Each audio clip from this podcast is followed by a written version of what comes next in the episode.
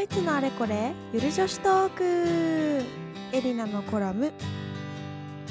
はい。今週はですね普段はさくらちゃんと一緒にいつゆるラジオを撮っているんですけれども今週はちょっとさくらちゃんが忙しいということで急遽今週はエリナのコラムというね私だけでエピソードを撮ることにしました。ちょいちょいねこういつも2人で話してるんですけど1人のコラム。っていうのも始めていきたいなと思っているので、まあ、ちょっと若干新コーナーとなりますでこれ一本撮りでいきたいなと思っているのでまあ皆様ゆっくりゆっくり聞いていただけると嬉しいですでこの「いつゆるラジオ」なんですが普段はドイツ留学経験のあるインスタ漫画サクサクラと YouTuber ライフオフエリナがドイツやヨーロッパのいろいろを語っているゆるいラジオになっております。では今日エリナのコラムまあ第1回目ということで何について話そうかすごく迷ったんですけどちょっとこう私によく質問が来るあの質問についてちょっと答えたいなと思います。で今回答える内容なんですけれども私のまあ留学をした後の就職活動についてお話ししたいと思いますまずはじめになんですけど、えー、私は日本の大学にいた時にドイツに、まあ、あのフリームーバーとして留学に行ってで、まあ、ちょうど大学3年生の後期からまた大学に入り直したんですけれどもその時大体みんな就職活動をね、大体スタートするぐらいの時期だったんですね。で、一応こう、大学のなんか、こう、就職活動のなんか、セミナーみたいなのは参加したんですけど、どうしようかなと思って、もともと大学院に行きたいと思っていたので、えー、大学の時は本当に就職活動はしませんでした。まあ今思うとちょっとぐらいやっといてもよかったのかなって思うんですけど、もう私は留学のためにこうね、英語のテストを受けたりとか、あとはなんかひたすらバイトをしてましたね。お金を貯めようと思ってバイトをしてました。で、えっ、ー、と、ドイツの大学院に行って、その後、イギリスの大学院に行ったんですけれども、そのイギリスの大学院って1年間なんですね。で、まあその学部にもよるんですけど、私はちょっとビジネス専攻だったので、かなりハードなスケジュールで、えっと、だいたい1ゼメスター8個か9個授業があって、その一つの授業に、えっと、なんか講義とセミナーみたいなのとか、あとプラクティカ、なんかちょっと練習する実践の授業とかもあったりとかして結構ね予定はキツキツでした。でイギリスの大学院って9月ぐらいから始まってまずえっ、ー、とイースター前？いや違う。えっ、ー、とクリスマス前までにあの授業が全部終わってクリスマスの休暇がだいたい1ヶ月ぐらいあってもう休暇明けた瞬間にテスト期間レポート期間になります。なのでまあクリスマスというか年末までは結構楽しんで1月入ってからもうみんな猛烈に勉強するって感じですね。でただ結構その休暇モードからいきなり学校に行かずに個人の勉強に入るのでなかなかね集中力を上げるのが難しいんですけどまあそんな感じで授業を受けましたあテストを受けましたでまさかの日本だったら普通にテストが終わったら間髪入れずにまた次のゼメスターが始まるってことはなくってその後休みがあると思うんですけどイギリスの場合はそのクリスマスの間に、まあ、1ヶ月ぐらい休みがあってテストがあってテストが終わったもう次の週からは次のゼメスターの授業が始まります。でも最悪だったのはレポートの締め切りがその次のゼメスターのなんか月曜日の朝9時までとか なので結構みんな新しいゼメスター始まる時は徹夜勢はほぼほぼ寝れ寝れずに授業に登場するっていう感じでしたね。で、えっと、それが大体まあ2月ぐらいから1月か1月の終わりから始まるんですけどそれが2ゼメスター目で2ゼメスター目はイースター休暇があります。それもまた1ヶ月ぐらいあるんですけど、まあ、イースターの時期にもよるんですけどだいたい4月ぐらいがお休みです。3月4月ぐらいがお休みです。で3月4月ぐらいにちょっとこう何ですか旅行に行ったりとかしてその後若干ね授業の期間がまたあってで今度テストとレポートの時期になります。でだいたいテストが終わるのが5月ぐらいなんですけど6月からまさかの修論を書き始めるんですね。でさっきイギリスの大学院1年しかないって言ったんですけどまさかの修論を書き始めるのが6月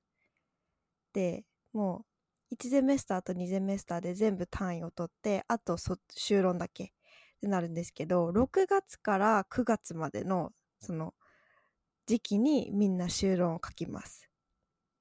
その期間は本当に教授とちょいちょいミートアップしてどういうふうに進めていくかっていうのを決めるんですけど私の場合はビジネスだったので、えっと、実験をしなきゃいけなかったのと調査票とかをその6月に入ってから全部、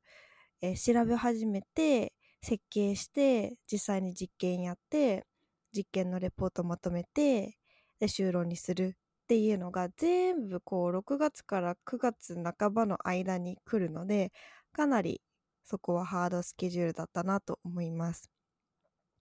学部によっては、えっと、ちょっとこう授業の比率が少なくって修論の重さが単位の重さが違くってなんかその半年間ぐらいかけて修論書くところもあるんですけど、まあ、ビジネスの場合は結構短いかなと思います。なのでみんなこうその時期にウェブ調査をかけたりとか私みたいに実験をしたりとかあと訂正調査したりとかしてみんなまとめていきますね。で、ちょっと話がだいぶそれたんですけど、就職活動についてですね。イギリスは実はこう、まあ、ロンドンキャリアフォーラムっていうこう日本の大手の会社が一挙にロンドンに集まってだいたい50社ぐらいですかね。で一斉に日本の就職活動をするっていうのがあります。で、そうなんか面白いなと思うのが、まあ、それはヨーロッパ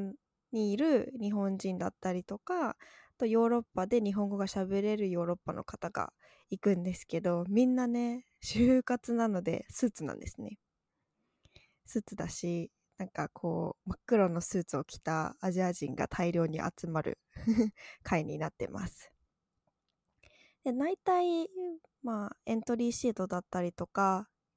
まあ一次面接ぐらいはだいたいこうそのロンドンキャリアフォーラムの前になってくるんですけど、まあ、エントリーシート出してウェブテストを受けてでその後、まあ一次面接はウェブでやってそれ通ったら2次3次はその会場でやって2日間で就職決まるみたいなのが、まあ、王道ルートでボスキャリのロンドンバージョンなんですけどもう私一応それ言ったんですよね。でもなんかもともとあの結構コンサル会社とかメーカーさんだったりとかそういうすっごいもう名前言ったら誰でもわかるような会社さんが多いんですけど私はすごい大きな会社で働きたいっていうのがあんまりなかったのでまあなんか就活ってどんなもんなんだろうっていうなんだろうこう市場把握じゃないですけどそういう気分でロンキャリに行きました。で、なんか Web テストは事前にちょっと受けたところもあって、なんかその SPI とか、あとなんかもっとめんどくさい Web テストもあったんですけど、そういうのを受けたりとかして、で、行きましたね。あただ、2日間あるんですけど、1日目で結構疲れちゃって、なんかやっぱりみんな結構ガチ勢の人も多いし一日スーツでヒールで歩き回ってるので疲れちゃって。でまあそのすごい行きたい会社もなかったのでちょっと現地でレジュメ持っていくと渡せたりとかするんですけど渡して1個面接したところもあるんですけどなんかうん違うかなって思いながら結構歩いてました。なんか数打ち当たるっていうあの話もよく聞くと思うんですけど私はもともとビジネス専攻で結構やりたいことが明確に分かってたのでもともと総合職だったりとかそういうところは嫌だなって思っていてなのでそういう風に考えてるとあんまりそういうキャリアフォーラムで行きたいところはなかったかなと思います。で2日目はもう本当にあの3時ぐらいからアフタヌーンティー行ったりとかロンドンで。あとたまたまロンキャリーには来てなかったんですけどタイ人のクラスメートの子が同じタイミングでロンドンにいてもう2人でめっちゃレストラン行ったりタイ料理食べたりとかしてもうほんと遊んでました。でまああのリーズに帰ってそれが4月だったんですけどその後でもうん就職どうしようって思いながらもテスト期間でどうしようどうしようってずっと思ってて6月ぐらいですかね。キャリアフォーラムっていうのが日本であってそれはロンドンキャリアフォーラムの日本版なんですけど交換留学とか海外に留学したことのある日本人の人が行くキャリアフォーラムなんですけどそこの方がやっぱりロンドンに行かなくてよくって日本でやるのですっごいたくさん企業が来てるんです。多分250社ぐらい来てるのかな。で友達ともう日本人の友達と就職活動の話しててキャリアフォーラムあるねみたいな話で結構日本に帰ってるその時期に日本に帰ってる子もいたんですけど私どうしようと思ってバーって見てたらなんか一個すごい面白い会社があったんですね。結構外資系ですごいフラットな感じででしかもマーケティングが絶対できるみたいな感じだったのであすごく面白いなと思ってそこの採用の方にメールを書いてなんかあの私今イギリスにいるんですけど面接オンラインでもできますか？みたいな感じで聞いたらオンラインでもできますって言ってくださって1時2時そのオンラインで受けました。普通だったら多分キャリアフォーラムで面接だったんですけど私は1時、まあ、人事のアメリカ人の方かな？と英語でなんかカジュアルトークしてその後2時でグループオンライン面接みたいなのやりました。で、面白くって、2時のオンライン面接の時、日本にいる方は、こう、会社に集まってやってたみたいなんですけど、私たち海外にいた勢は、あのー、大体ね、みんなオンラインなんですけど、まさかの同じ大学の 大学院の子が、男の子がいて、で、その子と、あの、なんか自己紹介するじゃないですか。リーズ大学の何とかですみたいな。そしたらなんかまさかのその男の子もリーズ大学でその後飲みに行きましたね。なんか後でこうなんか Facebook でメッセージくれて名前お互い自己紹介してるので。なんか受けてたよねとか言って同じところにいるのは飲みに行こうって言って飲みに行きました。でまあなんかいろいろ話したりとかしてでも本当に就職活動って日本だけのことだから中国人の子とかもなんかどういう風にするの？って聞いたらなんか就労終わって国に帰って仕事探すとか言ってたりとか台湾の子もそうだしタイ人の子もそうだしイギリス人の子もとりあえず今インターンしてるけどなんかちゃんと卒業して卒業証書もらったらあの就職活動っていうか、まあ、する仕事探すって言っててなんかそんななんか学業と一緒に並行して就職活動するのは日本だけかなって思いました。でまあとりあえずイギリスの大学院とか、まあ、海外の他の大学もそうかもしれないですけどそんな就職活動用にカリキュラム組まれてないので、まあ、その時期めっちゃ忙しくってもう日本人の友達の中では今年の就職活動諦めるって言ってる子も何人もいました。で、結局、その、他にもちょっと日本の会社で受けたところもあったんですけど、そこはちょっとご縁がなかったりとかして、で、その、私がキャリアフォーラムで見つけた会社さんの最終面接はまさかの日本で面接しなきゃいけないまあもちろんそうですよね最終だから。で行きました。日本に帰りました。もうね迷ったんですけどとりあえずなんか保険が欲しかったので日本に帰ってでまあ無事そこに採用をいただいてその後実はドイツでも就職活動しようと思って何社か送ったんですけど結構ドイツで難しかったのはなんか今採用のそのポジションないからって言われちゃうことが多くってな結構その面接にも行き着かないことが多かったですね。で私すごいやりたいことがすっごいニッチな分野だったのでマーケティングの中でもめちゃくちゃニッチな分野なのでなかなかこう数打ち当たるみたいなの就職活動ができなかったんですけど、まあ、とりあえずそのマーケティングの中で将来的にこれやりたいからじゃあ今はこれやっとこうみたいなのでその最初の会社入りました。なので、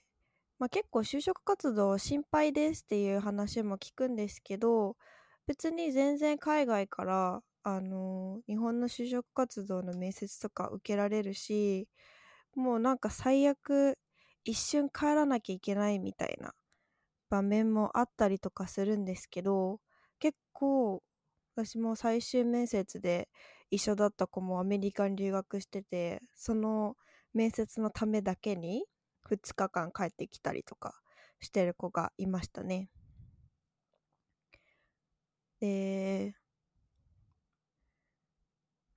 そうなんか私が最初に働いてた会社は外資系の会社で、まあ、結構外国人の人もいつつでしかも、まあ、日本人の人も結構ほぼほぼみんな帰国子女か留学経験がある人。もう純ジャパニーズみたいな考えを持ってる人はなあんまりいない会社だったんですけど。でも本当になんか外資系で最初に入ってよかったなって思うのは本当にまあしかもそんなに大きい会社じゃなかったので最初からこれやってこれやってみたいな結構プロジェクトにボンボン入れてもらえてすごいあのー、短期間でスキルは身についたかなって思います。まあまだ全然なんですけど。であとそう私実はもう転職をしてるんですけどそので日本の会社だったら普通3年間働いて転職活動してみたいなのが結構定番な中結構外資系の会社だとなんかみんな結構早いスパンで転職活動していくのでそういうところではすごい良かったかなと思います。なので私から言えるアドバイスは本当にもう全然ダメダメな私なんですけどなんかうーん。なんて言うんだろう。なんか常に一つの会社に依存してるのは私は怖いのでなんかこういろんなことをやりながらもしこれがダメでもこれでなんとか生きていけるっていう術を身につけながらあの常に生活をしているっていうこととあとはなんか最初にすごい行きたい会社に入れなかったとしても本当にそこに行きたいならなんかじゃあそこに行けるまでのなんかじゃあスキルを書き出してそれを身につけられるような会社？あんまり全然違うこれダメだったから全然違う業種とか職種ではなくってまあ将来的にここに行きたいからとりあえずあのまずはこのスキル身につけたいからこの会社行こうみたいな感じで結構転職を前提に考えていたのでそういう風になんか考えればいいのかなって思いますしなんか本当にやりたいことが明確だったら全然転職活動も苦ではない。しむしろうーんなんか本当にうんやりたいことどうしようって思った時もあったんですけど。なんか別に転職早く転職することに間違いはないしなんかもちろんうん私はちょっと特殊な例でもあるんですけどちょっとコロナで、まあ、会社のいろいろが悪くなっちゃって転職するっていう形にもなったので。ちょっとこう状況はいろいろ違うかなって思うんですけどなんか皆さん結構自由に考えていいんじゃないかなって思います。でまあ結構周りにいろいろ言われたりとかしても自分が何がやりたいかっていうのを常に考えてやってれば周りは理解してくれるかなと思います。はい。というわけでこんな感じでまあちょっと就職プラス転職の話をコラムコラムとしてお話ししました。皆さんどうでしょう？こんな感じでいいのかな？なんか参考になったかわかんないんですけど私こんなゆるゆるの人生なので参考になったかわかんないんですけど、まあ、もし仕事とかいろんなことで悩んでるんだったら参考にしてもらえればいいかなと思いますし就職が不安だから留学行かないっていうのは私はもったいないなって思います。はい。というわけで今日は私のコラムということで私が一人で一生喋ってたんですけど皆さん楽しんでいただけましたでしょうか？まあ、ちょっと早くさくらちゃんと一緒にラジオを撮れるようになると私も嬉しいなと思っております。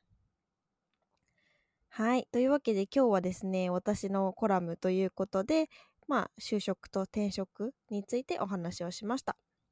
えー、こちら、いつゆるラジオでは皆様からの質問も受け付けております。質問等ございましたら、YouTube でお聞きの方はコメント欄、